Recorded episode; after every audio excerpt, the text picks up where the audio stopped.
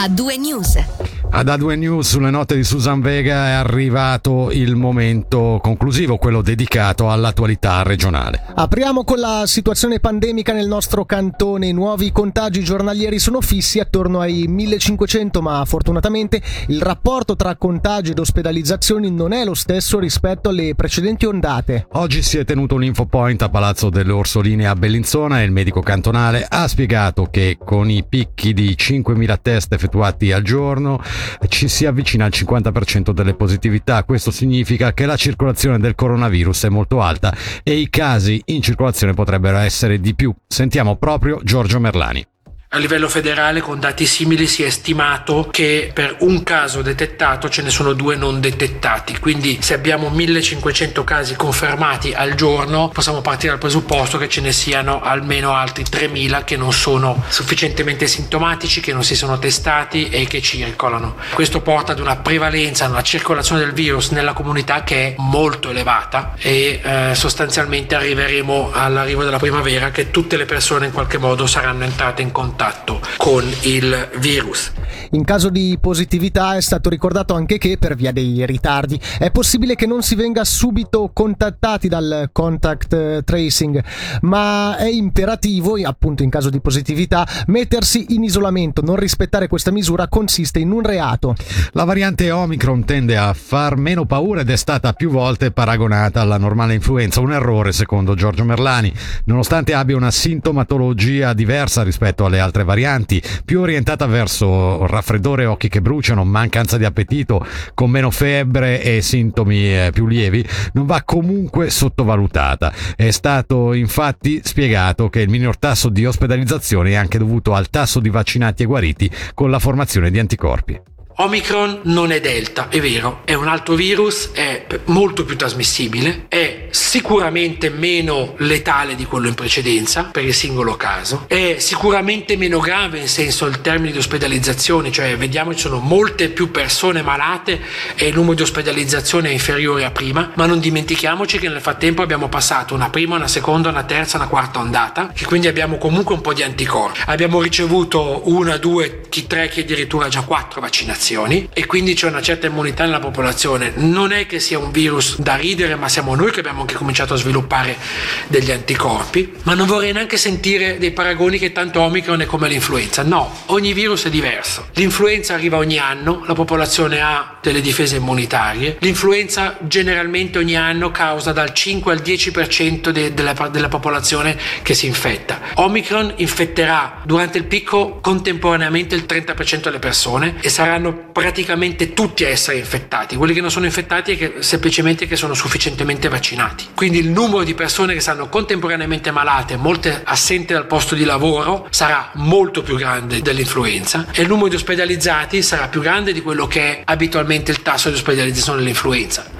Uno strumento importante sul fronte economico durante questa pandemia è quello del lavoro ridotto. Il Parlamento ne ha prorogato l'autorizzazione fino a sei mesi, fino alla fine del 2022. Inoltre, per i redditi modesti sarà possibile un'indennità del 100% e non dell'80% standard. Dal Consiglio federale è stato deciso che per le imprese soggette al 2G si riattiva il diritto al lavoro ridotto per i lavoratori su chiamata e impiegati a tempo determinato. Per lavoratori con contratto a durata limitata e per gli apprendisti. Su questo strumento, sempre dalla conferenza stampa, Luca Giudici, capo dell'ufficio della sezione del lavoro.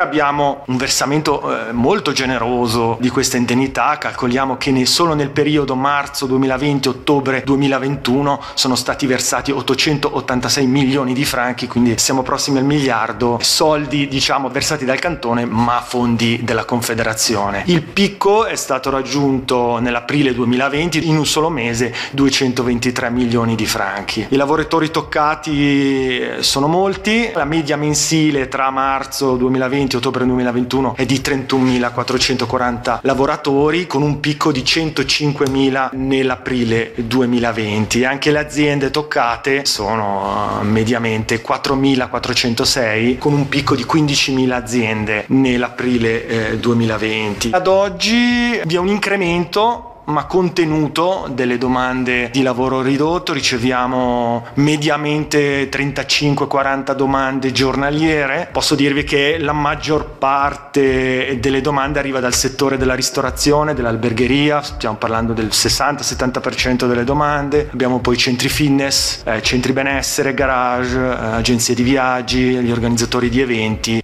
È stato fatto il punto anche sull'indennità di perdita di guadagno. Le regole attuali per averne diritto sono le seguenti. L'indennità ammonta all'80% del reddito medio lordo dell'attività lucrativa, ma al massimo a 196 franchi al giorno. Questo a patto di aver conseguito un reddito di lavoro soggetto alla VS di almeno 10.000 franchi prima della situazione pandemica, ovvero nel 2019.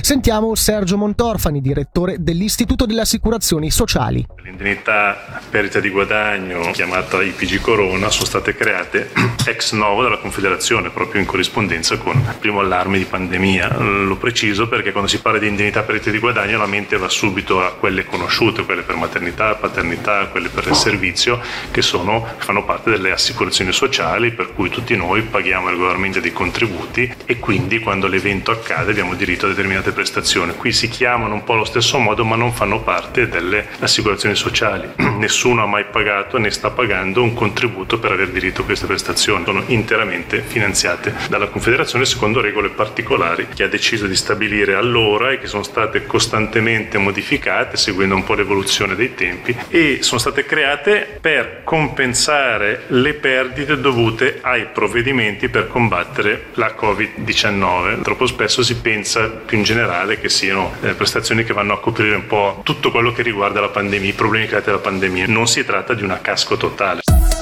A due news. Fiamme che avvolgono le lenzuola, io che le spengo ma sono da sola.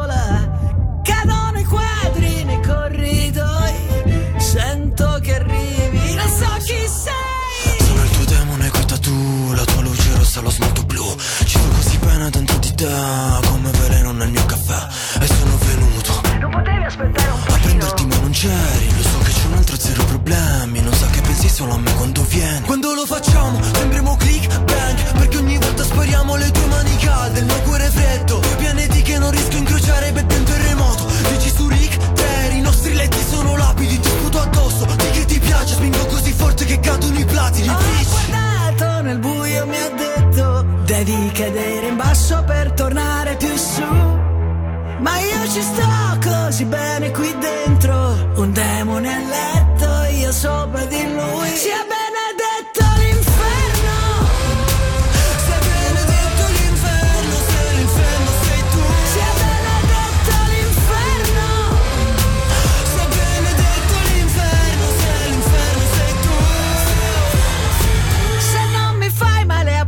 abbastanza ci rinuncio.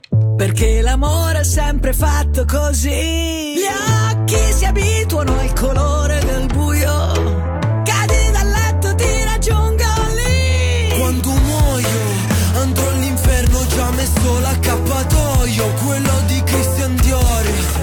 Versa whisky, lo sai che siamo rockstar, lo sai che se mi stringi mi prendi per la gola.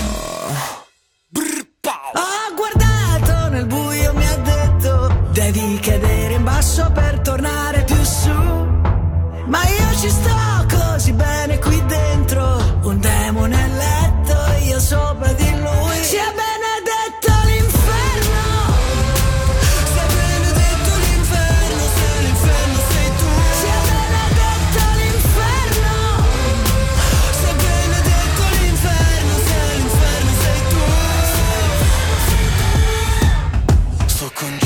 Radio Ticino proseguiamo con la cronaca regionale di A2 News. E torniamo ancora a parlare di temi collegati alla pandemia. Sono 12.300 le persone che in Ticino hanno già beneficiato del dimezzamento dei giorni prescritti per la quarantena e l'isolamento dopo le nuove regole emanate da Berna. 7.800 persone sono uscite dall'isolamento e quasi 4.500 dalla quarantena, stando a quanto indicato dalla RSI, dall'ufficio eh, del medico cantonale. Per quanto riguarda la questione dei test, è stato predisposto nuovamente il servizio drive drive-in per chi ha la necessità di eseguire appunto un test sia antigenico rapido o PCR. Il servizio è stato potenziato perché è rivolto in modo particolare alle reclute a 170 quadri dell'esercito. Il turismo nelle città è stato fortemente colpito dalla pandemia e il Ticino insieme a Zurigo e Lucerna spinge ora per la creazione di zone turistiche come quelle che esistono già nelle regioni di montagna. In questo modo i negozi potrebbero aprire la domenica. Su questo si sono espressi oggi in conferenza stampa i direttori cantonali dell'economia di, tre cantoni, Christian Vitta per il Ticino, Carmen Walker Spe per Zurigo e Fabian Peter per Lucerna. A St. Moritz si possono comprare attrezzature da sci la domenica, a Zurigo invece se qualcuno ha dimenticato il costume da bagno trova le porte sbarrate, ha detto Walker Spe, che insieme ai suoi omologhi chiede dunque una modifica delle normative sul lavoro. Per il Ticino la situazione è un po' diversa rispetto ad altre realtà svizzere, grazie anche alla nostra forte vocazione turistica, ha spiegato Christian Vitta, come riporta la RSI. È chiaro che nella Svizzera ci possono essere delle realtà più penalizzate perché, malgrado rappresentino delle città o delle metropoli,